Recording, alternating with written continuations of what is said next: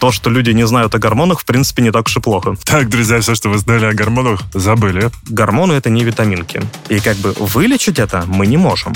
Я слышал, что можно сделать так, чтобы у мужчины была лактация. Да, можно. Я знаю рецепт, но, но с этим пока сложно. Поверьте мне, в, лежать в больнице абсолютно не классно. Образ жизни не менялся, питание не менялся, но об за два года плюс 20 килограмм. Да ладно, пусть люди не тревожатся. А вот это вот может сработать, да.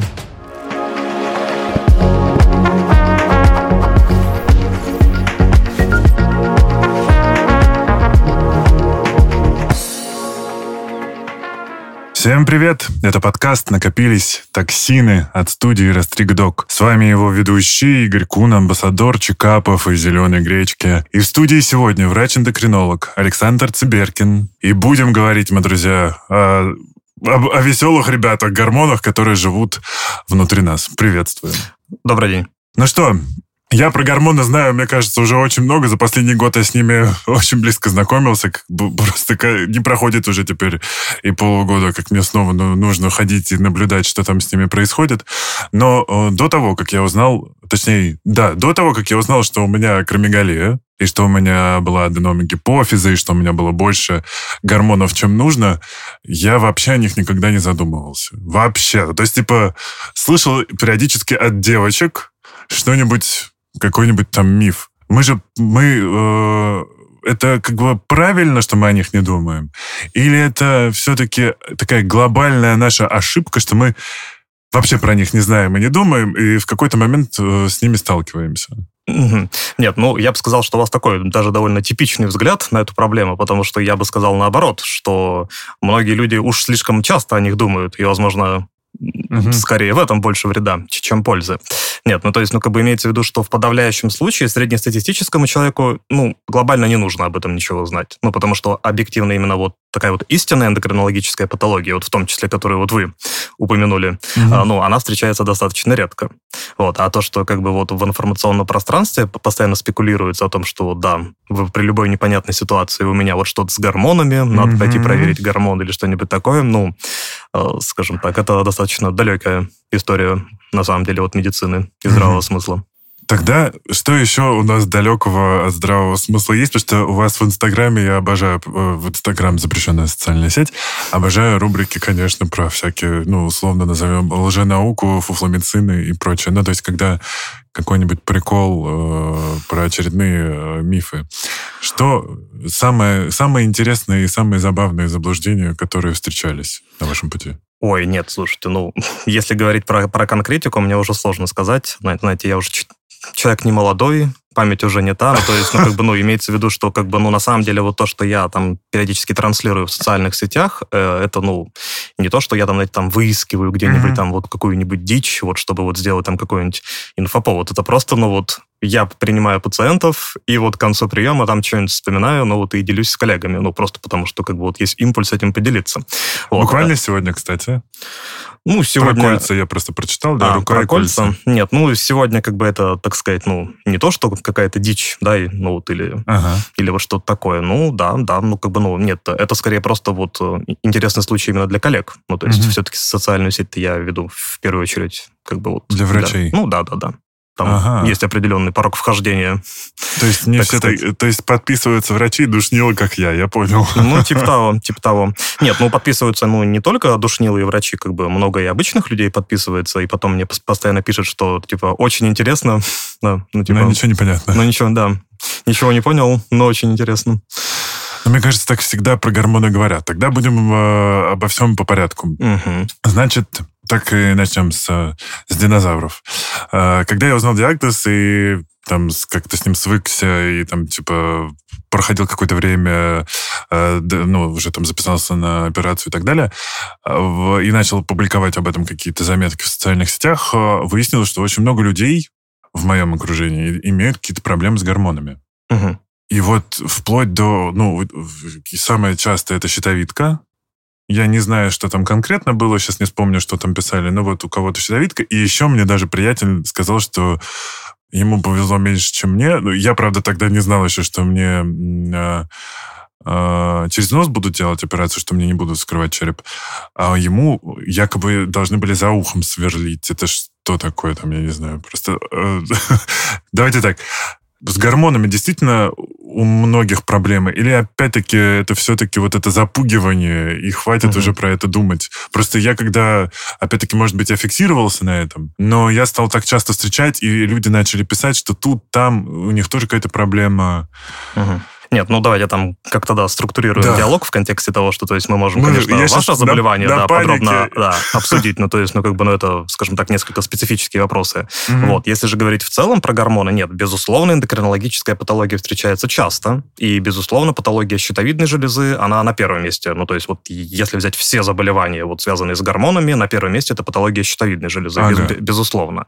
И, в принципе, но она объективно встречается довольно часто, то есть, ну, это где-то там, ну, 4-5% населения. Ну, то есть, если сделать поправку там на 7-8 миллиардов человек, mm-hmm. да, ну, как бы 4-5% это действительно очень много. Mm-hmm. Ну, и, в принципе, вот если, знаете, там каждого, ну, вот, просто на улице проверять на вот эти гормоны, много чего можно найти. Другой просто вопрос, что, как бы, вклад этих заболеваний, ну, не всегда очень большой, там, в качество жизни, продолжительности и прочее. Ну, то есть, ну, как бы, ну, вот э, имеется в виду, что вот, вот вы упомянули там про акромегалию, да, ну, как бы это вот тяжелое заболевание, делают операции и так далее, да, mm-hmm. ну, то есть, потому что вот это, если это не лечить, у этого будут определенные осложнения. Да, мне сразу сказали, что лет до 40 доживу. Ну, сейчас уже получше с современной терапией, но как бы но смысл... 43. Да-да-да, но смысл примерно такой, да? Угу. Вот, а в случае же патологии щитовидной железы, ну, просто самое частое заболевание и слова, вот, которые вы, вероятно, слышали, это гипотереоз, да? да, это, да. это вот снижение функции щитовидной железы. Ну, вот вклад этого, скажем так, в качество жизни, в ее продолжительность и прочее, он гораздо меньше. То есть, грубо говоря, что если это не лечить, ну, в целом продолжительность жизни не сильно изменится у этого человека. А. Вот, это раз. А второе, просто есть принципиальная разница между вот именно патологией и отклонением в уровне гормонов. Ну, то есть отклонения в уровне гормонов встречаются гораздо чаще, чем истинные заболевания. Mm-hmm. Ну, то есть, ну, как бы вот, ну, то есть, вот скажем, что вот на вашем примере, да, вот были симптомы заболевания, да, вот нашли отклонение в гормонах, был там, например, вот повышенный уровень гормона роста, да, и нашли mm-hmm. опухоль. Mm-hmm. То есть, как бы вот это, это вот заболевание, акромегалия. Mm-hmm. Но Бывают ситуации, где, например, вот может быть отклонение в уровне гормона роста у абсолютно здорового человека, ну, по миллиону причин. Ну, то есть анализ, анализ придет не в норме, а у человека все хорошо. И это встречается, ну, достаточно часто, такая ситуация. А с поправкой, что люди постоянно слышат в социальных сетях информацию, что вот гормоны отвечают за все, все проблемы из-за гормонов, нужно срочно их сдать, а в коммерческих лабораториях есть там постоянно чекапы. Да-да-да, там типа при, э, приведи друга и сдай еще 20 анализов, типа как, ну, как бы вот, да, бонусом, то... Скрести, скрестите струйки из вен. Ну, типа того, да. То как бы очень часто выявляют какие-то лабораторные отклонения, угу. на основании этого делают вывод, что вот мы все больные, и лечат вот эти вот цифры на бумажке. То есть вот это встречается еще гораздо чаще, чем вот именно первичная патология, связанная с гормонами. Ой, жесть. То есть часто мы становимся жертвами и просто лечим цифры на бумажке. Ну, типа того, типа того. То есть вот это встречается Ох. на порядок чаще, чем вот реальная эндокринологическая патология. Собственно, именно поэтому вот я и начал э, наш диалог, ну, как бы с фразы, что, ну, то есть то, что люди не знают о гормонах, в принципе, не так уж и плохо. Так, друзья, все, что вы знали о гормонах, забыли вычеркнули. И попробуем постепенно тогда э, развенчивать эти мифы. Угу. Что у нас еще есть? Э, кожа и гормоны. Всегда от девочек часто слышишь, что это гормональное, прыщи и так далее. Э, как, есть ли что-то, что влияет на наш внешний вид, кроме там, моей, например, ситуации, когда понятно, что у меня рука... Э, моими руками только селедку на пруду глушить. Э, что еще может влиять из гормонов э, на внешний облик? И может ли? Нет, ну слушайте, э, это разные вопросы. Нет, ну то есть на внешний облик много чего, безусловно, как бы может влиять. А из гормонов? Да, я, я про гормоны а, и угу. говорю. Нет, ну то есть имеется в виду, что как бы, ну это просто разные вопросы о влиянии на кожу и на внешний вид. Ну то есть, ну, Давайте тогда на коже, да. На коже. А, ну в отношении кожи, то есть, ну как бы нет, безусловно, достаточно часто, ну вот там вот девушки, да и молодые люди обращаются по поводу там вот, например, акне, да, прыщи, угу. да, угу. то есть и ищут проблемы с гормонами. То есть это, безусловно, связано с гормонами, то есть с андрогенами, то есть мужскими половыми гормонами. Угу. То есть если их эффектов ну, вот, на коже становится больше, то как бы выше риски вот, образования прыщей и всего остального. То есть это с гормонами связано, но по большей части это связано именно с чувствительностью к А-а-а. гормонам локально в коже, а не на уровне всего организма, что очень много гормонов. Вот. Нет, нет, тут просто как бы логика в чем? Угу. Что нужно же мыслить проспективно в контексте того, что вот, окей, это связано с гормонами, а что мы можем с этим сделать? Да? Так, а давайте, э, скажем так, вот есть какие-то, ну, там, есть э, молодежь совсем, да, которая uh-huh. сталкивается с э, прыщами. А есть, наверное, когда тебе уже 30, у тебя вот эти прыщи, uh-huh. и, наверное, ну, акне. И как определить, что это проблема с гормонами? Нет, так вот я вот к этому и веду. Да, ну, то есть, как бы вот еще раз, нет, еще раз, любое такое высыпание формально связано с гормонами. Ага. Но нет, просто это не единственная причина, безусловно. Там ага. как бы есть и другие факторы. И я здесь ну, как бы про то, что часто из-за вот этих прыщей ищут как их причину проблему с гормонами, которую вот якобы вот можно найти, вылечить, и все пройдет. Ага. Так вот, такого почти не бывает. Ага. Ну, то есть, ну, как бы еще раз, потому что, вот как, как я сказал, нужно мыслить проспективно, да, то угу. есть, как бы, а что мы можем сделать? Вот, опять-таки, на примере вот той вот акромегалии, которую вы упомянули, да, ну, то есть, акромегалия – это вот болезнь, связанная с опухолью гипофиза, которая угу. вырабатывает гормон роста, да, то есть, вот есть опухоль, она вырабатывает гормон и вызывает последствия, да, вот там вот руки, там росты. Это самое да. без, безопасное, я бы сказал. Да, да, да, и так далее. Но, то есть, вот здесь мы четко знаем, что это за болезнь, да, как бы мы знаем, где она, где ее вот источник, и вот мы можем сделать операцию и вылечить человека, ну, радикально,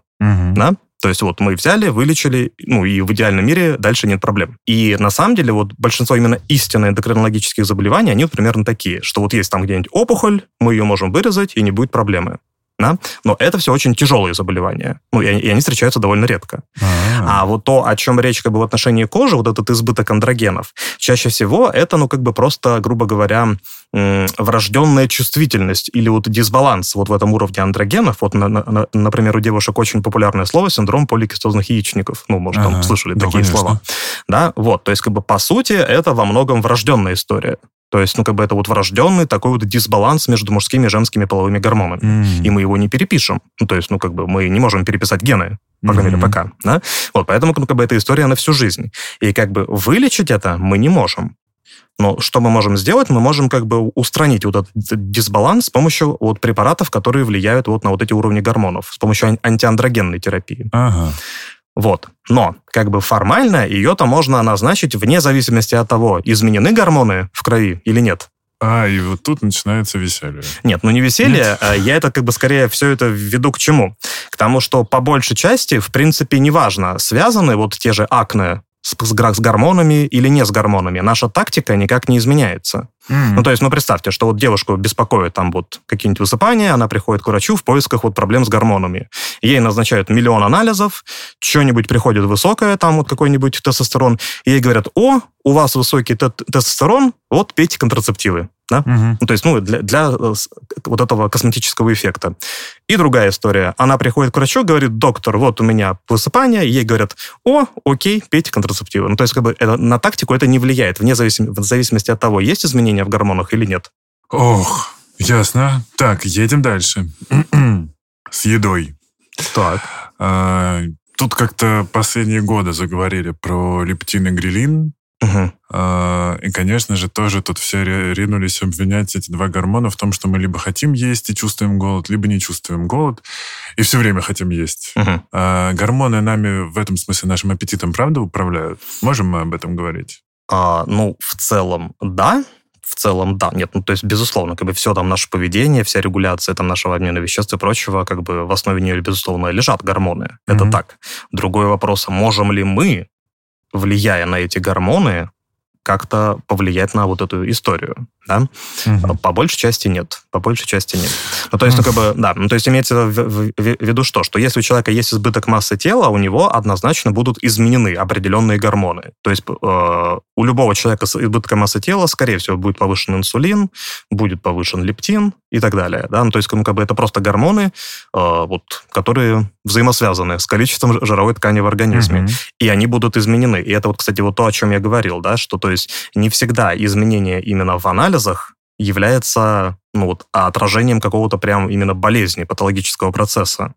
Угу. Иногда, ну, цифра на бумажке, вот как мы уже сказали, это просто цифра на бумажке. Вот, поэтому, то есть, как бы у любого человека, с, например, избытком массы тела будут изменения вот в этих гормонах. Но это не означает, что из-за вот этих гормонов возникли там, например, ожирение, или что вот он хочет есть, или что-то такое. Угу. Это вторичные изменения, они первичные. То есть тут-то как бы опять-таки нужно мыслить проспективно, а можем, ну, окей, зная, что инсулин или там лептин или грилин или что-нибудь изменены, можем ли мы сделать что-то, чтобы улучшить жизнь человека? По большей части нет. Ну, то есть, а, ну, вернее, а если и можем, то это никак не зависит от этих цифр. Угу. То есть мы сейчас попробую сбавить градус тревожности.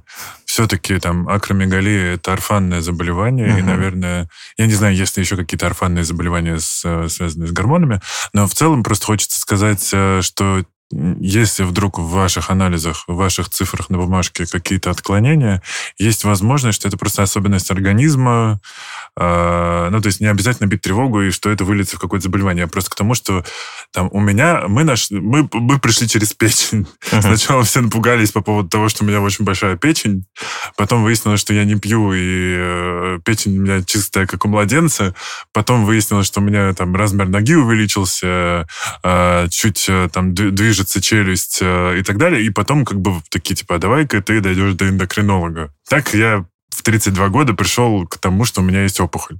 Но э, до этого времени как бы никто не, вообще не замечал ни каких-то изменений у меня.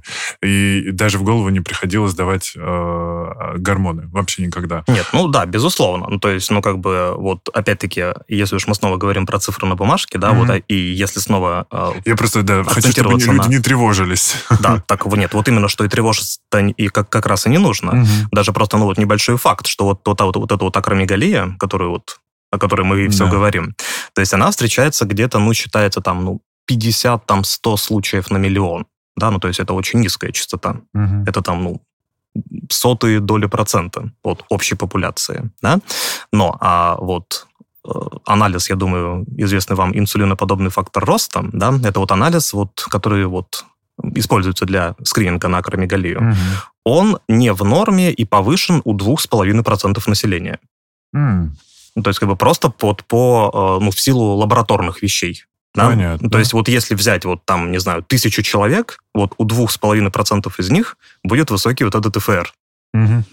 А акромегалия встречается у сотых доли процента. То есть это огромная разница. Собственно, поэтому вот, э, и это я к чему? Э, именно вот к тому тезису, что вот просто так сдавать анализы, конечно, не нужно. Абсолютно. Вот, да? ну, то есть, как бы, потому что всегда есть шанс нарваться на ложно-положительные изменения. То есть, что цифра на бумажке будет красная, а на самом деле болезни нет. А за этим порой вот за красной цифрой врач может это, например, чересчур чувствительно к этому отнестись и вот расценить это как болезнь и направить на дорогостоящие и сложные обследования. О, да. Или пациент там может тревожиться и так далее. Поэтому ну, тревожиться не надо, но как бы залог того, чтобы не тревожиться, по большей части не стоит сдавать анализы ну, самостоятельно. То есть ну, гораздо лучше сначала проконсультироваться с врачом, чтобы оценить предтестовую вероятность ну, угу. того или иного заболевания, и там уже сориентироваться, нужно там что-то сдавать или нет. Ну вот беда, ну, на мой взгляд, мне говорили, что, типа, Игорь, да ты себя видел, высокие люди должны быть, э, ну, должны показывать себя эндокринологом. Ну, это, вот, по крайней мере, мне так сказали, когда потом выяснилось, что у меня акромегалия. Но я из маленького города, там я даже, честно говоря, не знал, что есть такой врач-эндокринолог, но вот до какого-то там возраста. Потому что просто у меня в городе таких врачей не было, насколько я знаю. Но вот по ощущениям примерно так. А, и поэтому, наверное, да, ладно, пусть люди не тревожатся, да, и э, все-таки терапевт стандартной, ну, наверное, больницы может, по крайней мере, какие-то первичные симптомы увидеть, там, акромегалия это или проблемы с щитовидкой, да? Нет, ну да, то есть в идеальном мире, в идеальном мире, конечно же, да, а, все-таки вот э, терапевт именно и играет роль вот такого маршрутизатора, ну, то есть как бы он там оценивает вот какие-нибудь перетестовую вероятность той или иной болезни и дальше как бы определяет, что имеет смысл там что-то обследовать или нет. Но здесь опять-таки можно успокоить, что все-таки вот такие вот э, заболевания, вот именно связанные, например, с опухолями вот mm-hmm. по типу акромегалии, все-таки они всегда прогрессируют нам, то есть как бы гормоны в организме влияют на все. Вот, ну вот, например, гормон роста. Mm-hmm. Да? То есть, ну, не бывает такого, что вот на что-то одно он влияет, там, скажем, например, на рост, а, а на все остальное нет. Ну, то есть вот и рост увеличился, и печень увеличилась, да, и, да. и что-то другое, возможно, было. То есть обычно все, все такие заболевания, то есть там совокупность симптомов, ну, которые все-таки подталкивают либо пациента угу. искать помощи и, и, и разбираться в этой проблеме, ну и врача, то есть что вот он видит совокупность симптомов и все-таки вспоминает, что когда-то где-то вот там было такое заболевание. Интересный случай в учебнике. Ну, типа того. Нет, ну, действительно, но в отношении акромегалии это вот, вот, э, да, немногие врачи видели такое заболевание, и, возможно, вот сходу про него подумают, ну, просто потому ну, что да. это редкая история. Но да, всякое бывает. Возвращаемся к еде. Так. Мне кажется, сейчас понятно, что сейчас эра э, онлайн-курсов, каждый второй нутрициолог, еще кто-то. Но так, так или иначе, с э, лишним весом и с проблемами, связанными, связанными с едой, приходят к эндокринологам вообще? Конечно, постоянно. А что пытаются решить? Типа опять обвиняют гормоны или что да, там пытаются да, найти? Да, конечно. Ну, то есть, безусловно, э, это одна из самых частых причин амбулаторного обращения к эндокринологу. Ну угу. и почти всегда, да, все вот э, приходят примерно с одним и тем же вот набором ситуаций, что вот ничего не ем и толстею, и вот раньше ела так же, или ел, да, никакого сексизма здесь нет, все приходят, да, вне зависимости от пола примерно с таким же запросом, и вот образ жизни не менялся, питание не менялся, но об за два года плюс 20 килограмм. Вот, ну, то есть, ага. и вот все пытаются найти вот какую-то причину этого да, то есть что вдруг там с каким-то гормоном или микроэлементом, вдруг там хрома не достает, и поэтому вот хочется сладкого, да, да, да, особ- да. особенно по вечерам, или что-нибудь такое. Вот. А находят ли они такие причины? Практически никогда нет практически никогда нет. Ну, то есть, ну, нет, безусловно, эндокринологическая патология может быть ассоциирована с избытком массы тела, но, опять-таки, вклад ее не очень большой. Mm. Ну, то есть, вот, например, там вот постоянно можно услышать, что вот у меня вот нашли проблемы там с щитовидной железой, и вот меня там разнесло на 30 килограмм за год, да, или что-нибудь такое. Вот, просто смысл в том, что если уж быть очень дотошным, да, и там вот... Или душным. Или душным, да, э, Последнее, безусловно, да, чаще, чем первое. Вот, то есть, как бы, если посмотреть на исследования, то вот, например, вот при том же гипотиреозе, вот о котором мы говорили, это вот снижение уровня гормонов щитовидной железы, да, при том вот при реальном гипотиреозе, ну, то есть не там то, что там на пару циферок mm-hmm. после запятой анализ пришел не в норме, а вот при вот именно выраженном и очень тяжелом гипотиреозе действительно, например, замедляется обмен веществ, но там речь идет, знаете, там, ну, 100 килокалорий в сутки, там 150. А, ну, то есть там вот такие, такие цифры. копейки, что... Ну, да, ну, как бы, знаете... Об их влиянии сложно говорить. Это там одна пятая моего второго завтрака, ну, грубо говоря. Да, поэтому, то есть, нет, безусловно, это может играть там какую-то роль, если, например, там человек, ну, действительно там высчитывает и ест там 1400 калорий, двигается, и вот там где-нибудь там вот 100 килокалорий играют там какую-то роль для него и так далее, но это маловероятно. Да, да. да не будем никого обманывать. Вот, поэтому, то есть, очень редко, что кто-то находит такие причины, вот, и гораздо чаще, ну, здесь это либо вот, так сказать, э, элементы психотерапии, да, mm-hmm. либо, либо уже более коммерческие составляющие в лечении всего остального, потому что все, все-таки закон сохранения энергии неумолим, да, и как бы избыток массы тела берется, если, так сказать, калорий в нас поступает больше, чем расходуется, ничего другого нет. Да, но а, с едой, конечно же, у нас связана и другая история, спорт, и uh-huh. мы ее уже начали затрагивать. Но прежде чем... Ну, вообще, как бы, тот же гормон роста, простите, друзья, сегодня такой выпуск, а, его же и колят себя. Uh-huh. Но помимо спортсменов, у меня есть э, знакомая, у которой сын в какой-то момент комплексовал на тему роста, что мне, конечно же, непонятно, да, я вообще об этом никогда не задумывался. А оказывается, да, там, ну, это правда может стать проблемой, там, в школе булят и так далее. И э, когда ему исполнилось 18, он пошел к эндокринологу, уломал его, ему выписали, значит, прописали колоть гормон роста, потому что он очень хотел, ну, хотя бы еще пару сантиметров в росте набрать. Угу. Опасно ли это или нет? Потому что мне, конечно же, я просто это сидел, слушал с выпученными глазами, говорил, Люда, пожалуйста, отговори его. Гормон роста – это опасная штука. Потому что мне, конечно же, за там, период, э, пока у меня выясняли диагноз, выясняли размер опухоли и так далее, рассказывали много всего страшного, в том угу. числе, что гормон роста – это как удобрение для всего, что в организме может расти, в том числе любая опухоль и так далее. Нет, ну, с одной стороны, это, это, конечно, так. Ну, то есть вот я сегодня смотрел пациентку с акромегалией, ей mm-hmm. там уже 70 с чем-то лет. Ну, то есть типично все-таки акромегалия выявляется в, там за 45-50 за 50 лет. Ну, то есть это вот именно типичная история акромегалии. Но, получается, опухоль возникла не как у меня там лет в, в, пят, ну, да, в да, пятом да, классе, ну, а сильно да, позже. Да, я об этом и говорю, что, ага. то, что, то есть типично акромегалия возникает вот в таком более пожилом возрасте. Угу. Вот. А, ну, и имеет более мягкое течение, чем в молодом. То есть в молодом обычно они более агрессивны. Ну, всякое бывает. Угу. Вот, нет, это, это я просто к тому, что и вот а, в пожилом возрасте у нее более мягкое течение, то есть как бы она вот так исподволь развивается медленно. То есть и люди не замечают симптомов. А, ну типа, ну, ну руки потолще стали, ну там как бы уже там возраст не тот, там работаем и так далее. Ну да, это не как у меня с 45-го, где-то 46-го размера ноги стало 48 за год. Ну вот да, да, да. А, та, а там это, ну, растянутый процесс. И mm-hmm. люди этого не замечают, и поэтому вот эта вот экспозиция в избытке гормона роста длится, ну, годами и десятилетиями. Вот просто вот, вот сегодняшние э, пациентки, это явная история, длится уже лет 15, mm. и у нее там, да, у, у нее там полный комплект рак молочной железы, рак щитовидной железы, много чего другого, то есть, ну, как бы, ну, просто потому что вот она очень долго в этом была. Возможно, они были бы и без акромегалии, но акромегалия определенно сыграла роль. Ну, потому mm-hmm. что, да, это избыток гормона роста на фоне, как бы, вот гормона роста все, ну, чуть быстрее может вырасти, чем может быть. Вот, но с другой стороны, прям как бы вот демонизировать вот, знаете, гормон роста вот в таких целях, ну, то есть, ну, в тех дозах, которые обычно вот колят вот под присмотром под, подопечные там фитнес-тренеров и всех остальных, ну, там не такие большие дозы. Mm-hmm. Ну, то есть, ну, вот там вот такого чего-то не будет. Вот, в отношении же того, что вы упомянули про Подрасти? Да, про подрасти. Ну, тут, как бы, скажем так, смелый эндокринолог, смелый эндокринолог, да, а, ну, Здесь, здесь, здесь еще как бы очень важно, закрыты ли зоны роста. Ну, то есть... Как бы, а, вот, это что такое? Давайте поясним.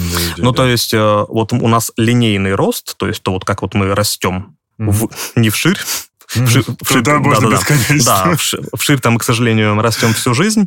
А, да, я вот тоже. А, а вот линейный рост, как бы то, на, ну вот, ввысь, да, он лимитирован. То есть, mm-hmm. как бы он в, в определенном возрасте, там, в зависимости от пола, да, там, и наследственной предрасположенности, он закрывается. Ну, то есть, там, как бы, просто вот в костях длинных у нас, ну, как бы, вот в головках вот закрываются зоны роста, и дальше уже не, невозможно вырасти. Закройтесь, дорогие. Нет, нет, у вас они уже точно закрыты. Вот, собственно, поэтому вот, вот, та вот опухоль, ага. все возвращаемся к акромегалии, да, то есть а, в основе акромегалии лежит, вот еще раз, опухоль гипофиза, которая вырабатывает гормон роста. Угу. Так вот, акромегалия – это вот заболевание, когда такая опухоль возникает уже после закрытия, закрытия зон роста у взрослых людей, и поэтому, ну, ввысь они уже не растут. То есть... Просто я, простите, перебиваю, mm-hmm. помню, что я в первых классах стоял последний на физкультуре, mm-hmm. а потом э, резко стал стоять первый. И, конечно же, родители такие, ну, он у нас просто на турнике висел все время на даче и морковку ел с грядки. Да, конечно, да, да. и вытянулся. Богатырь и... растет. Да. да. А нет, ну, то есть, нет, тут сложно сказать, что, вот, как вот история была именно у вас, mm-hmm. да, вот, ну, то есть, но смысл в чем? Что если вот, вот такая опухоль возникает после закрытия зон роста, да, то как, а, вот именно поэтому это акромегалия, то есть растут акральные части, то есть вот кисти, стопы, нос, там вот Надбровные дуги, да? Да-да-да. Вот, если же это возникает в молодом возрасте, до закрытия зон роста, то эта болезнь уже называется по-другому, более привычно, я думаю, среднестатистическому человеку, гигантизм. Mm. Да, то есть вот а, гигантизм это акромегалия в, в молодости. Да, то есть, ну, и, и, первая стадия покемона, простите. Ну, типа того, да. То есть, как бы, и вот, э, вот этот гигантизм, вот там вот уже вот рост там, там за 2 метра и так далее. Да? Угу. Вот, поэтому, то есть, вот, возвращаясь к истории, что вот если у мальчика 18 лет, то, это очень легко проверить, то есть там вот делать просто рентген, угу. и там вот можно увидеть, что вот закрыты зоны роста или нет. Вот если они закрыты, то в этой ситуации назначение гормона роста абсолютно бессмысленно. Mm-hmm. Если они открыты, ну, формально там может быть какой-то эффект, но насколько потенциальная польза от этого превышает риски, тут это как бы очень дискуссионный вопрос, но вот э, рутинно такое не используется. Знаете, там вот меня как- как-то тоже спросил пациент, вот что можно ли уже там, там человеку было лет 30, что вот стать выше, поколоть гормон роста и так далее. Вот я, я у него спросил, а вы смотрели фильм «Гаттека»? Не смотрели? Я не вспомню, что там было про... А, ну, Мне кажется, я его смотрел Ладно, да, давайте по-другому. А аппарат Элизарова знаете, что такое? Нет? Mm-mm. Ну, то есть там дробятся кости и, а, и, и растягиваются. Угу. То есть, ну, вот это более перспективно для этого, чем колоть гормон роста, но я бы все равно не советовал.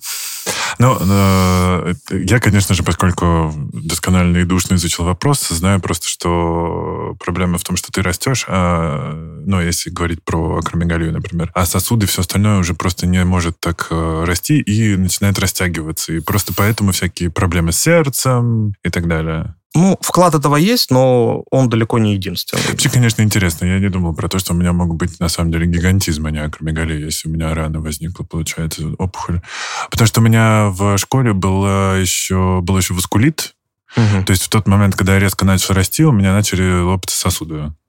Вот, и... Ну, вот тут, к сожалению, это уже сложно восстановить. Ну, да, да, да. Хронологически ну, как бы, мы этого никогда не узнаем. В маленьком городе, опять-таки, просто сказали, ну, у тебя на ногах э, просто, типа, слабые сосуды, меньше ходи.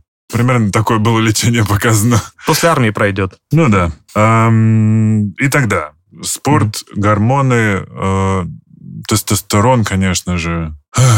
Это вообще игры опасные? Или сегодня все настолько уверены в этом, и настолько там маленькие дозы, что... Ну, нет, нет, нет. Вот, вот в отношении анаболических стероидов и тестостерона дозы-то там как раз наоборот не маленькие. Вот, ну, то есть они ага. там на порядок превышают вот физи... Ну, то есть и смысл в плане набора мышечной массы есть как бы только на дозах, которые, ну, многократно превышают физиологические дозы тестостерона у мужчин. Ну, и понятно, что у женщин тоже. Нет, ну как, тут, ну, знаете, у всего есть своя цена. Ну, то есть, ну, у, у использования вот таких препаратов, ну, есть определенные побочные эффекты, да, безусловно. Ну, потому что дозы на, на порядок больше. Формально, как бы, ну, это, ну, то есть демонизировать прямо это не нужно, это как uh-huh. бы, ну, не, не вопрос жизни и смерти в большинстве своем. То есть э, вам часто это можно контролировать. Поэтому, в принципе, ну, как бы под присмотром там условно как бы вот специалистов, и как бы если там вот э, делать все грамотно, это можно делать, ну, относительно безопасно для здоровья. Другой вопрос, нужно ли это, да, ну, то есть, ну, как бы потому что, знаете, там это порочный круг, что люди там начинают использовать эти препараты, потом к ним у них, у них возникают побочные эффекты, а, из-за этого назначают другие препараты, чтобы скомпенсировать эти да, побочные а, эффекты, да, да. А, а потом еще и другие препараты, чтобы скомпенсировать побочные эффекты побочных э, эффектов. эффектов, да, тех препаратов и так далее. Вот, поэтому, то есть, как бы, ну, за, за, за этим тянется очень большой шлейф. Формально это можно, ну, то есть, это все реально, и это можно контролировать. Насколько оно того стоит ради, знаете, получения гипертрофии мышечной ткани, ну, это уже вопрос каждого человека. Ну, знаете, вот приходит такой профессиональный как я, а я всегда говорю, что попробуйте надуть шланг. Вот примерно так я пытаюсь накачаться уже много лет. Uh-huh. Вот. Ну, конечно же, люди ищут э, магическую таблетку, поэтому или кнопку, у кого что, или волшебную палочку и приглашение в Хогвартс, там уж у кого что проще представить. Вот. И, естественно, кажется, что это проще, потому что потом ты слез, и все классно. Или синдром отмены там тоже бывает? Конечно, бывает. Ну, опять-таки, это условно все контролируемо, mm-hmm. но, безусловно, да. Так что, ну, ничего прям волшебного, ну, чудес в жизни, к сожалению, не бывает. У всего есть как бы своя цена. Но, безусловно, такое есть, и прям, ну, я просто знаю многих врачей, как бы, которые, ну, прям вот абсолютно канцелят вот эту вот область, mm-hmm. да, что как бы вот, э, ну, да, даже хорошие эндокринологи, что типа вот нет-нет, мы таким не занимаемся и так далее. Вот, то есть, ну, я потому что прям демонизировать это не нужно, поэтому ну, вот формально такая область есть, ну, как бы и там, ну, есть свои рабочие инструменты. Но вот сказать так, что это прям, знаете, вот э, эликсир молодости, здоровья, красоты и счастья, но как бы нет, нет, там у этого тоже много-много подводных камней. Раз уж мы затронули тему молодости, что происходит после 30 и происходит ли что-нибудь с гормонами, что как будто бы до 30 ты тусовался целыми днями, ел гвозди, и, и твой организм мог есть, э, вообще существовать либо без еды и воды, вообще без, на, на голом энтузиазме и вечеринках, а после 30 что это за рубильник? Угу когда ты просто, типа, не поспал, э, стрессанул, и причем стрессанул, это, не знаю, в магазине кончилась зеленая гречка, это для меня, например. Э, большой стресс. Вот. И все, и у тебя просто весь организм на следующий день посыпался. Угу. И это как-то... Что это за рубильник? Ощущение, что там просто все гормоны такие, ну, мы все, мы здесь больше не нужны. Выходят из чата, да. да. Ну, нет, ну, на самом деле нет. Ну, нет, то есть, безусловно, если там вот почитать э, в душном режиме как бы научные статьи и всякое такое посмотреть, то, безусловно, можно найти, да, что там после там 25-30 там вот многие гормоны там в той или ином темпе сходят там на нет, там тестостерон может там немножко уменьшиться и так далее. Но по большей части, да, вот у мужчин, ну, объективно мало там что сильно меняется. Да? Прекрасно. Хоть на, то Нет, ну, то есть и на самом деле на фоне ну, до, до, достаточно продолжительного времени. Угу. Да? У женщин там есть свои изменения, но больше связанные не, не там с тем, что она щитовидка садится, да, или там, или надпочечники уже не так работают. А, там просто, ну, снижается, опять-таки, с определенным темпом, ну, и не сразу после 30, а позднее в реальный резерв, ну, это вот в отношении фертильности, да, ну, и, и, и приближается менопауза. Вот там, безусловно, меняются определенные, как бы, вещи в плане гормонов, но, опять-таки, ну, не настолько это все вот критично конечно, да, что, грубо говоря, там вжух, там после там вот 29 лет все прекрасно, а 30 уже все. Да, поэтому, то есть это не совсем так. По большей части, ну вот э, в таком вот среднем возрасте, да, там лет 30, там 40, ну, большинство вот таких симптомов, особенно вот неспецифических, да, это все-таки, ну, следствие образа жизни, знаете, вот эта вот взрослая жизнь, на дедлайны, стрессы, новости, коммуналочка, да. Ипотека. Э, да. И, и, и все остальное. То есть, как бы вклад вот этого, он на порядок больше, чем, возможно, там как, какой-то вклад вот именно физиологического снижения уровня гормонов. Mm-hmm. То есть, безусловно, на фоне там какой-то патологии, да, вот той же акромегалии или там, не знаю, там патологии, патологии щитовидной железы, где, где там, например, там вот резко вырабатывается избыток гормонов щитовидной железы, это, конечно, там, там сказывается там на психическом состоянии, на качестве жизни, на, на многих таких вещах. Но такое вот физиологическое, да, вот взросления, грубо говоря. Там это все очень... Ну, у нас огромные функциональные резервы в организме. То есть на, нас так-то на, на, надолго хватает. Поэтому mm. ничего такого прям вот сверхкриминального не происходит. Почти все это вот образ жизни, дедлайны и много чего в голове. А я только хотел сказать, может быть, нам тогда не взрослеть. А, а вот это вот может сработать, да.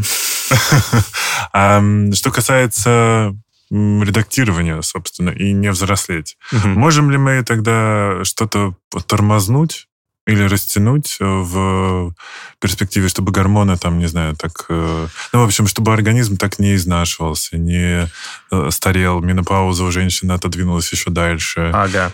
Нет, ну, э, прям такого особо-то нет, да, чтобы там не писали гуру биохакинга на модных форумах. Нет, в смысле, что завершение предыдущей-то мысли, которая у нас была, что, что можно просто не стареть в голове, да, как бы и работать mm-hmm. над образом жизни. Нет, как бы в плане гормонов нет. Безусловно, сейчас, ну, и, и, вернее, не сейчас, а раньше тоже были очень популярны идеи заместительной гормональной терапии, например, да, там вот у женщин, там mm-hmm. вот не чтобы отсрочить менопаузу, да, а вот при наступлении менопаузы, как бы им там порой назначают заместительную гормональную терапию, mm-hmm. да, или, ну, нет, и, или же бывает там чуть раньше, типа, что вот как когда вот еще там вот только вот только-только начинается менопауза, вот пораньше назначить гормоны, чтобы вот там продлить молодость.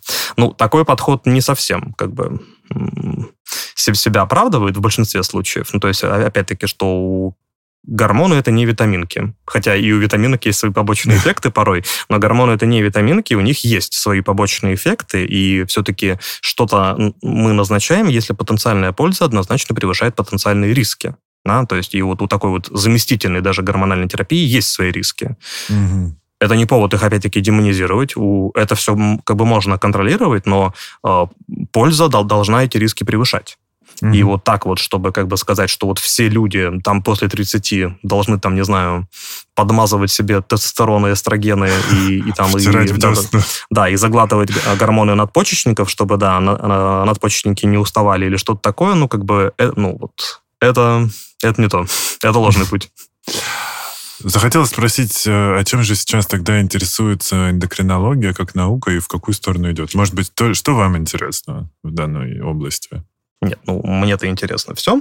А, нет, ну, слушайте, нет, ну, эндокринология много куда идет. Тут как бы сложно сказать про всю эндокринологию, mm-hmm. да, ну, то есть, ну, как бы потому что эндокринология безгранична, да. А, вот, но вот. она же, наверное, она как наука молодая вообще в медицине? Ну, в целом, да, потому в целом, что... да, ну, как, ну, как бы про железы мы там последние лет там 100-150 по большей ага. части знаем. Нет, я имею в виду, что просто эндокринология это очень обширная специальность, ну, да. да, вот, вот сегодня мы много говорили про акромегалию, это вот как бы еще раз опухоль гипофиза, да, и вот есть вот раздел нейроэндокринологии, вот, который именно изучает вот, вот регуляцию mm-hmm. гипофиза и всякие вот эти вот гормоны, пролактин, гормон роста и так далее.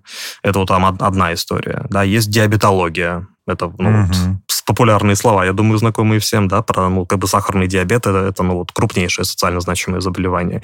Есть там патология щитовидной железы и так далее. И в каждой из этих областей, безусловно, вот что-то ну, вот, есть свои специфические для этой области новинки. А, и ну, то есть, каждое ну, исследование идет в ту вот сторону. Ну, конечно, mm-hmm. да. Ну, то есть, ну, например, там в диабете, вот там, опять-таки, что вот есть принципиально диабет первого типа и диабет второго типа, да, вот mm-hmm. при диабете первого типа не вырабатывается свой инсулин, и диабетики первого типа вот колят себе инсулин.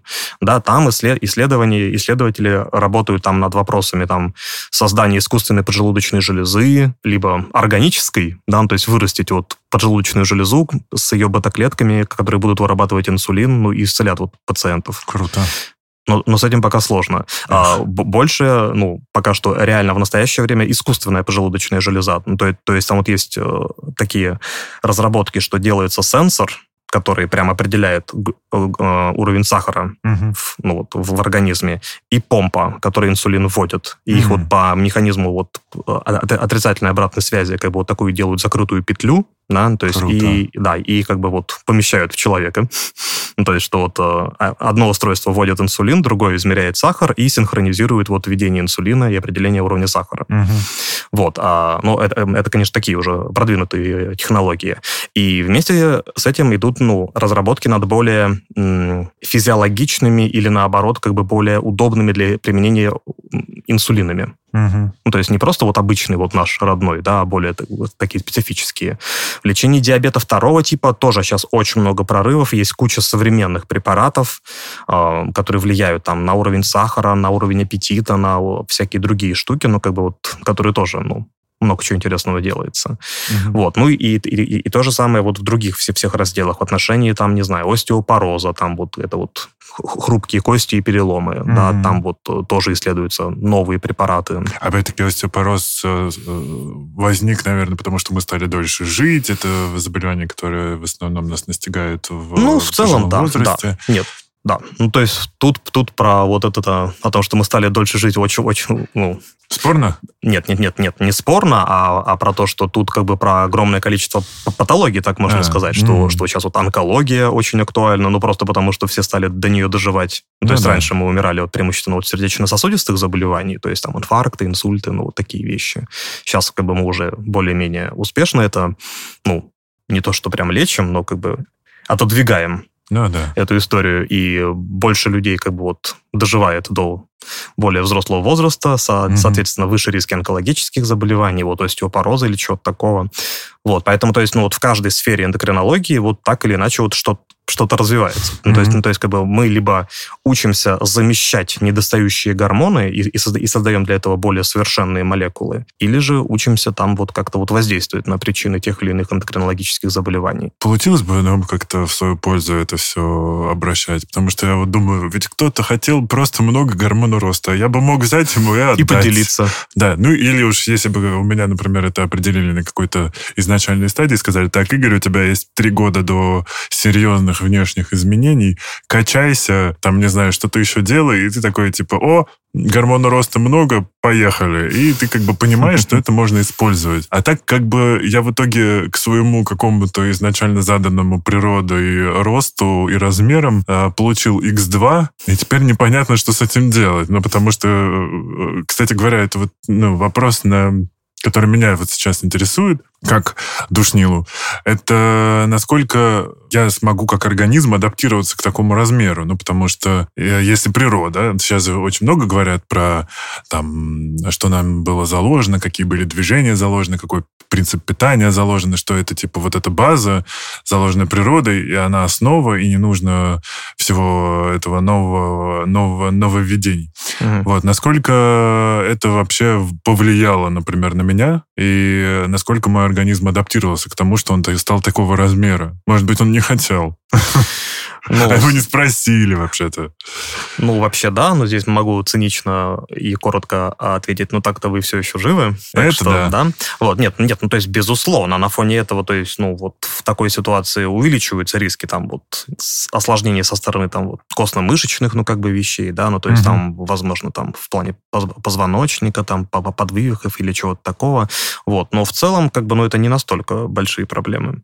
Угу. Вот, а так-то, ну, как бы в отношении того, что заготовлено природы или нет, то есть, ну, в целом здесь есть рациональное зерно, да, ну, то есть сейчас вот, например, вот топ-1 вот из запросов и проблем, а, с которыми связывают большинство таких хронических заболеваний, это вот ожирение, да, mm-hmm. то есть как бы очень часто-то оно встречается. Почему? Ну, ну, потому что в какой-то степени, да, нас к нему вот предрасполагает наша эволюция, как бы природа и прочее, потому что, ну, вот раньше, да, там на заре там становления человечества. Ну да, да, не было всего спелого, такого доступа к продуктам, и да, бегать да, да, мамонтов было немного, да, и те, кто как бы имел, ну, предрасположенность к тому, что быстрее погла- и в большем количестве поглощать питательные вещества и откладывать их, получали mm-hmm. преимущества. И такие преимущественно вот э, наши предки выживали. Да, и вот, и вот такие вот гены вот именно направленные на накопление вот питательных веществ и закреплялись в нашей популяции. Mm-hmm. И сейчас, ну, как бы просто вот наш э, прогресс и социальный, и технологический и прочее, он, ну, не успевает за эволюцией человека,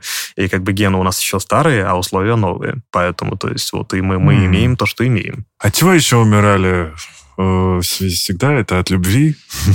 Гормоны с отношениями и любовью как-то связаны. Как меняется их уровень, угу. гормональный фон этот. Э, что-то меняется вообще в Ой. организме человека? Нет, ну, в какой-то степени, да. Ну, то есть, еще раз, тут же, ну, во многом от э, нашей точки зрения зависит, да, в принципе, знаете, mm-hmm. если там свобода воли, да, и наше поведение, и не предопределены ли они, в принципе, да, вот набором там импульсов в нейронах, гормоном или чем-то таким, вот, ну, то есть, ну, без, ну, в том плане, что, безусловно, все наше поведение в какой-то степени определяется и гормонами, и, mm-hmm. и всем остальным. Mm-hmm. Вопрос в, в том, что, как бы, можем ли мы на это влиять, влияя на гормоны, и, то есть, и является ли это чем-то ненормальным, ну, то mm-hmm. есть, э, что э, все вот колебания уровня гормонов, там вот, ну, вот популярных слов вот в социальных сетях, там, я думаю, все слышали там слова дофамин, серотонин, там, окситоцин, что-нибудь еще, да? Эндорфины. Да-да-да, ну, то есть, как бы все это, безусловно, меняется в зависимости от нашего поведения, там, э, ситуации и так далее. Но, как бы, все это по, по большей части меняется, ну, в, пределах физи- физиологических изменений, да? Угу. То есть и по большей части все эти изменения происходят именно как бы вот в нервной системе, то есть не в крови. Угу. То, то есть там вот эти молекулы уже играют роль как бы не, не гормонов, а вот умное слово нейромедиаторов. Да? Я как раз, да, хотел сказать про них. Просто я бегаю, и для меня это, конечно же, кайф. Ну, то mm-hmm. есть, типа, вот этот, э, как он называется, экстаз бегуна, или что это? Э, эйфория бегуна. Mm-hmm. Простите, спутал. Вот, короче, я реально от этого получаю кайф. Очень вам завидую. Это вот, знаете, а, вот мы с, с, с, с моей коллегой недавно это обсуждали, что вот она вот там вот тоже там ну, следит за собой, там, ходит в зал, но я к тому, что, ну, ну, как бы, чтобы себя в форме держать. И вот она вот мне вот говорила, что вот я вот уже э, э, первый год вот, вот таких вот относительно интенсивных э, тренировок было тяжело, а потом вот я втянулась и уже получаю удовольствие mm-hmm. вот, вот, вот похода в зал, да, и всего остального. И я прям слушаю, так завидую. То есть, ну, я, знаете, уже тоже не первый год хожу в зал и бегаю, то есть там и как бы плаваю, и кардио делаю, но я все делаю просто потому, что надо. То есть я вот никакого абсолютно, к сожалению, удовольствия от этого не получаю. То есть я каждый день, ну, как бы туда иду просто потому, что надо. Вот, ну, то есть это, это может вот быть правда с опытом приходит все-таки? Или ну, так-то, знаете, за 4 года... Не, подбор э, тренировки еще, например. Я терпеть не мог физкультуру uh-huh. и никогда не думал, что я вообще полюблю спорт. Я начал ходить на хит. Uh-huh. Это я, да, я знаю, да, высокоинтенсивные интервальные тренировки. После них у меня впервые, во-первых, во время этой тренировки впервые на целый час у меня отрубилась голова, я не думал ни о работе, ни о проблемах, ни о стрессе, а думал о том, как бы выжить. А во-вторых, э, после них, особенно если ты ходишь на групповые, то здравствуйте, нейромедиаторы, что происходит? Ты в группе, есть некое соревнование, есть предвкушение награды, что это все закончится, и ты это делаешь ради того, чтобы иметь возможность в этот день много чего съесть, вкусного себе позволить. Да, это главный мотиватор. А, в-третьих, вы все в конце фоткаетесь, и социальное одобрение, здравствуйте. Угу. И вот так мы взаимодействуем на все нейромедиаторы, я понял, что я получаю кайф от такого, ну, как бы у меня просто после этой тренировки настолько поднятое, приподнятое настроение, и столько много удовольствия от нее получаю, что я начал на них ходить. И долгое время ходил только на такие тренировки. Потом получилось, что я, ну, у меня есть проблемы с набором мышечной массы, а после операции очень сильно похудел, и я начал искать как бы варианты, как набрать массу. И понял, что во время тренировки с свободным весом можно слушать либо подкасты, либо книги, и все, я как-то начал втягиваться, постепенно любить спорт, и сейчас хожу даже уже там на бег, на бокс, на все. И каждый раз это для меня вот такой вот, ну, эндорфиновый кайф, там, не знаю, дофаминовый кайф, что, что вырабатывается. Нет, все правильно говорите, то есть, ну да, вот э, к такому, по идее, и нужно стремиться, и нужно стремиться. Вот, и отсюда мне кажется, что как будто бы мы практически можем этим всем управлять. Ну, косвенно, да. Нет, нет, безусловно, э, это, ну, затрагивает явно нейромедиаторы и вот mm-hmm. и формирует вот такие, ну, как э, положительное подкрепление и прочее, безусловно, да, но тут скорее можем ли мы на это влиять, ну, как бы воспроизводимо, да, ну, то есть вот сказать, что вот другой человек вот будет делать так же, и у него будет такая же реакция. Тут вот, ну, вот это довольно сложно, ну, и, и индивидуально. Угу. Но в целом, э, возвращаясь к самому первому там вашему вопросу про гормоны, там, наши отношения, любовь и прочее, то есть, ну, еще раз, то есть с гормонами это точно связано, да, но как бы, ну, э, постольку, поскольку, потому что это все происходит на уровне нейромедиаторов, но в целом в медицине как бы есть случаи, где, ну, как бы у этого есть проявление. То есть там, например, что вот э, описаны случаи вот тех же опухолей гипофиза, так. которые вырабатывают не гормон роста, а ну, другие гормоны, которые отвечают за уровень половых гормонов. Так. Ну, там вот там тестостерона и прочего. Да, ну, то есть там, вернее, ну, сама опухоль, она вырабатывала другие гормоны. Ага. Опять-таки, может, слышали слова фолликулостимулирующий, лютинизирующий гормон Я же душнил, я все разобрал. Да, да, да, да, да. да, да, да. В общем, вот, вот э, есть опухоли, которые вырабатывают их. Угу и, соответственно, увеличивают там уровень, там, например, тестостерона или чего-то такого, вот на фоне этого как бы вот описывали случаи как бы вот, э, ну, гипер такого сексуального поведения и повышенного mm. влечения, которое проходило вот после вот того, как э, такие опухоли удаляли. Есть вероятность, что, например, у тех, у кого э, выделяется гормон роста, пониженный серотонин. Это такие... Сложно себе. сказать. Ну, то, то есть, еще раз, тут как бы нужно понимать, что вот уровень серотонина, вот, который можно пойти вот в любой лаборатории сдать в крови, Это... не имеет абсолютно угу. ничего общего к тому, что происходит в мозгах, угу. в нейронах, да, потому что вот, вот опять-таки популярное слово гематоэнцефалический барьер, угу. да, вот между мозгом и кровью, там абсолютно разные кон- концентрации молекул. Поэтому, то есть, ну вот тут это маловероятно. Много сложных слов, друзья, держитесь. Но держитесь. это правда э, интересно и мне кажется, немножко полезно всем знать. По крайней мере, мы сегодня снизили, надеюсь, градус тревожности. И, перест... ну, по крайней мере, я надеюсь, что люди перестали все винить, э, во всем винить гормоны.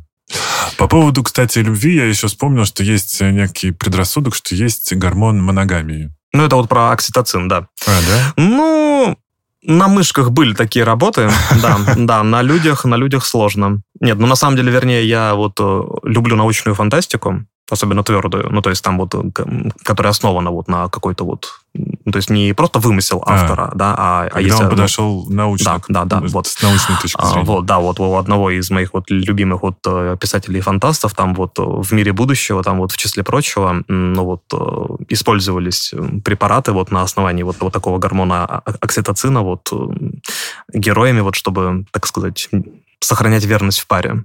Ну, то есть вот и не изменять ей. Ну, типа там что-то они там пшикали себе. А, вспомнил даже. Э, это не, не чешский автор, нет? Нет, канадский. А, канадский. Питер Вотс. Ну, не суть. Точно.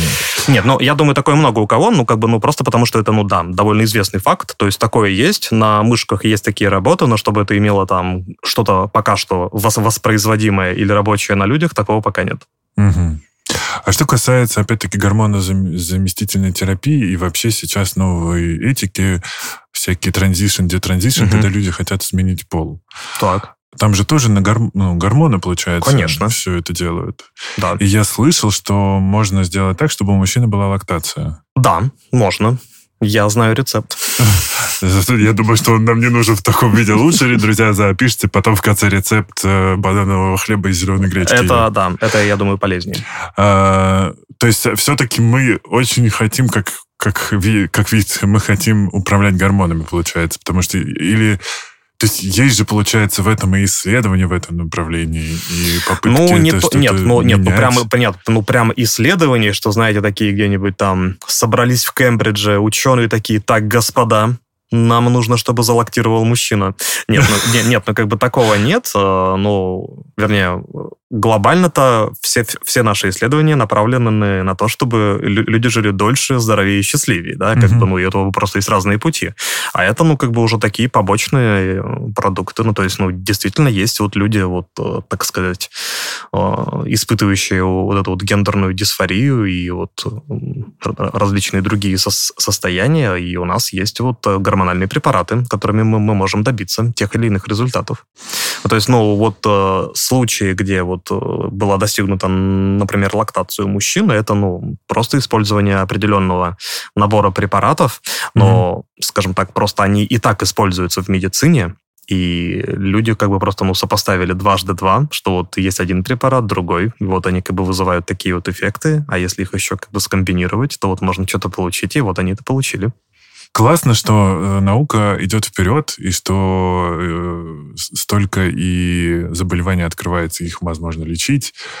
Возможно, нам не нужно в это все играть, или все-таки в этом ну, настолько человек хорошо погрузился в науку и настолько все изучил, что это перестает быть опасным просто. И что мы, э, то есть, опять-таки, я вспоминаю, что есть, да, помимо транзишена, вот этого перехода из одного пола в другой, есть же люди, которые совершают детранзишн, которые, простите, из, ну, ты перешел уже в один пол и возвращаешься обратно в свой. Это же игры, они насколько вообще адекватные с этой точки, с точки зрения гормонов и издевательства над организмом. Нет, это, ну, нет, я ну... не стараюсь кого-то сейчас при, при, принизить или... Да-да-да, я думаю, что, а, говоря про адекватность или неадекватность, вы рискуете, да? Да, извиняюсь. В комментариях.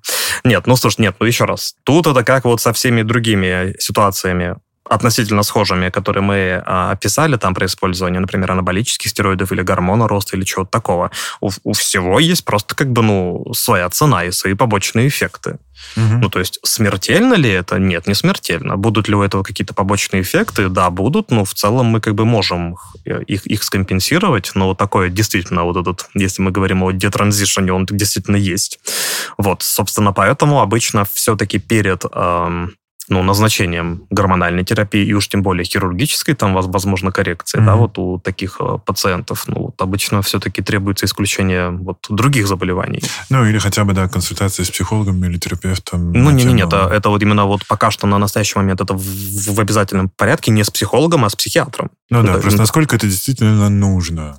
Ну, нет, не то, что нужно, просто, ну, а, помимо вот этой вот, да, гендер, а. гендерной дисфории и всего остального, это же, ну, я никого не хочу обидеть, но может же быть и шизофрения, и другие ага. психические расстройства, да, что человек просто искаженно э, воспринимает свое тело, да. да. Вот, поэтому, то есть вот чтобы вот такое вот исключить и оставить именно как бы вот э, дальнейший путь для пациентов, вот, у которых это действительно вот гендерная дисфория, вот, э, безусловно, как бы нужна работа. Ну, я просто хотел, э, опять-таки, в свою защиту и оправдание сказать, что я считаю, что свое, тело, свое да. тело надо беречь, и э, если вы решаете, решаетесь на такой радикальный факт, поверьте мне, в лежать в больнице абсолютно не классно. Даже несмотря на то, что тебе говорят, что такие операции, как была, например, у меня, это не так сложно. И спасибо моему большому носу, что это все тоже было возможно сделать через нос. Не зря он тоже рос. Но я видел людей, у которых... Э, я даже бросил курить после этого всего, э, потому что когда ты лежишь в больнице и видишь людей, которым вскрывали череп, ты не хочешь больше болеть и оказываться в ситуации, когда ты, ты, тебе приходится подписывать бумаги о том, что ты понимаешь, какие могут быть последствия у той или иной операции или оперативного вмешательства, особенно в голове. Справедливо, справедливо. А по поводу, кстати говоря, э, интересных э, книг. Вот могу посоветовать, я писал это у себя на телеграм-канале, э, роман «Идеальное несовершенство». Да, я его читал. Э, вот. Как раз Яцек Дукай писал, угу. он даже сделал для этой книги, придумал специальный язык. Там как раз про э, стирание границ между гендерами. В общем. Ну, в числе прочего, да, да. Яцек да. Дукай неплохо пишет. Вот сейчас тоже одну его книгу читаю. А так что, если у вас есть интерес к э, теме, когда там появляется новый э, род, вот можете почитать э, эту книгу. Друзья, ну, я надеюсь, что мы сняли уровень тревожности. Я надеюсь, что вы поняли, что не нужно бежать и сдавать анализы на гормоны при любом удобном случае или неудобном, что мы не, не пытаемся найти и придумать э, повод, э, зачем нам сдать анализы, и не боимся теперь цифр, цифр на бумажках. Я, кстати, э, есть еще один вопрос между строк. Эм, такой вопрос рассуждения. У меня, на самом деле, когда сейчас был повторный сдача анализов, там опять что-то не могли определиться, что у меня, потому что тот, кто делал мне э, МРТ, не услышал, что я ему сказал, что у меня удалена э, аденома. И я понял, что в зависимости от увлечения и увлеченности врачей, он тебе может, в принципе, дальше напридумывать очень много всего. И я как раз, друзья, вас тоже хочу от этого предостеречь. Не придумывайте сами себе повод пойти сдать анализы, чтобы вам потом не придумали что-нибудь еще сверху.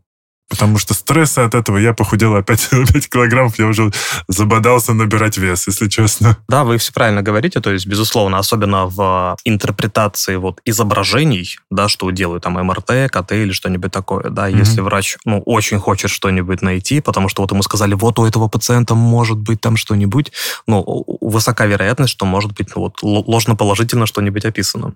Mm-hmm. Например, вот есть э, проблема с очень выраженной гипердиагностикой по узлам щитовидной железы, что ну, очень часто там делают необоснованно биопсии и очень часто необоснованно операции делают там, где этого не нужно делать. Ого. Вот. И на одном вот слушал лекцию одного вот известного эксперта по этому поводу, мне, мне там как бы понравилась фраза, что ну, на, на английском, ну и, и если вот коряво переводить на русский, там ну, как бы вот была вот такая титульная фраза, что нужно удалять щитовидные железы не из пациентов, а из изображений. ну, типа, from images, ага. not from patients. Вот, ну, то есть, что как бы вот... Э, Справедливо. Да, да, порой вот больших знаний, большие печали. Так что, безусловно, очень валидный аргумент, который вы сказали о том, что, да, особенно в маленьких городах, где, ну, не очень хорошо с э, доступом к качественной медицинской помощи, часто диагнозы ставятся с самими пациентами, которые уже как бы вот ищут причины, и, и порой их, их э, действительно находят. Но все-таки в идеальном мире сначала стоит это обсудить с врачом и, и дальше уже, ну, как бы вот двигаться в этом направлении. Спасибо. Врач-эндокринолог э, Александр Циберкин был у нас в гостях. И вам спасибо, будьте здоровы. А это был подкаст э, «Накопились токсины». Мы с вами услышимся, как всегда, в следующий вторник. До встречи. thank you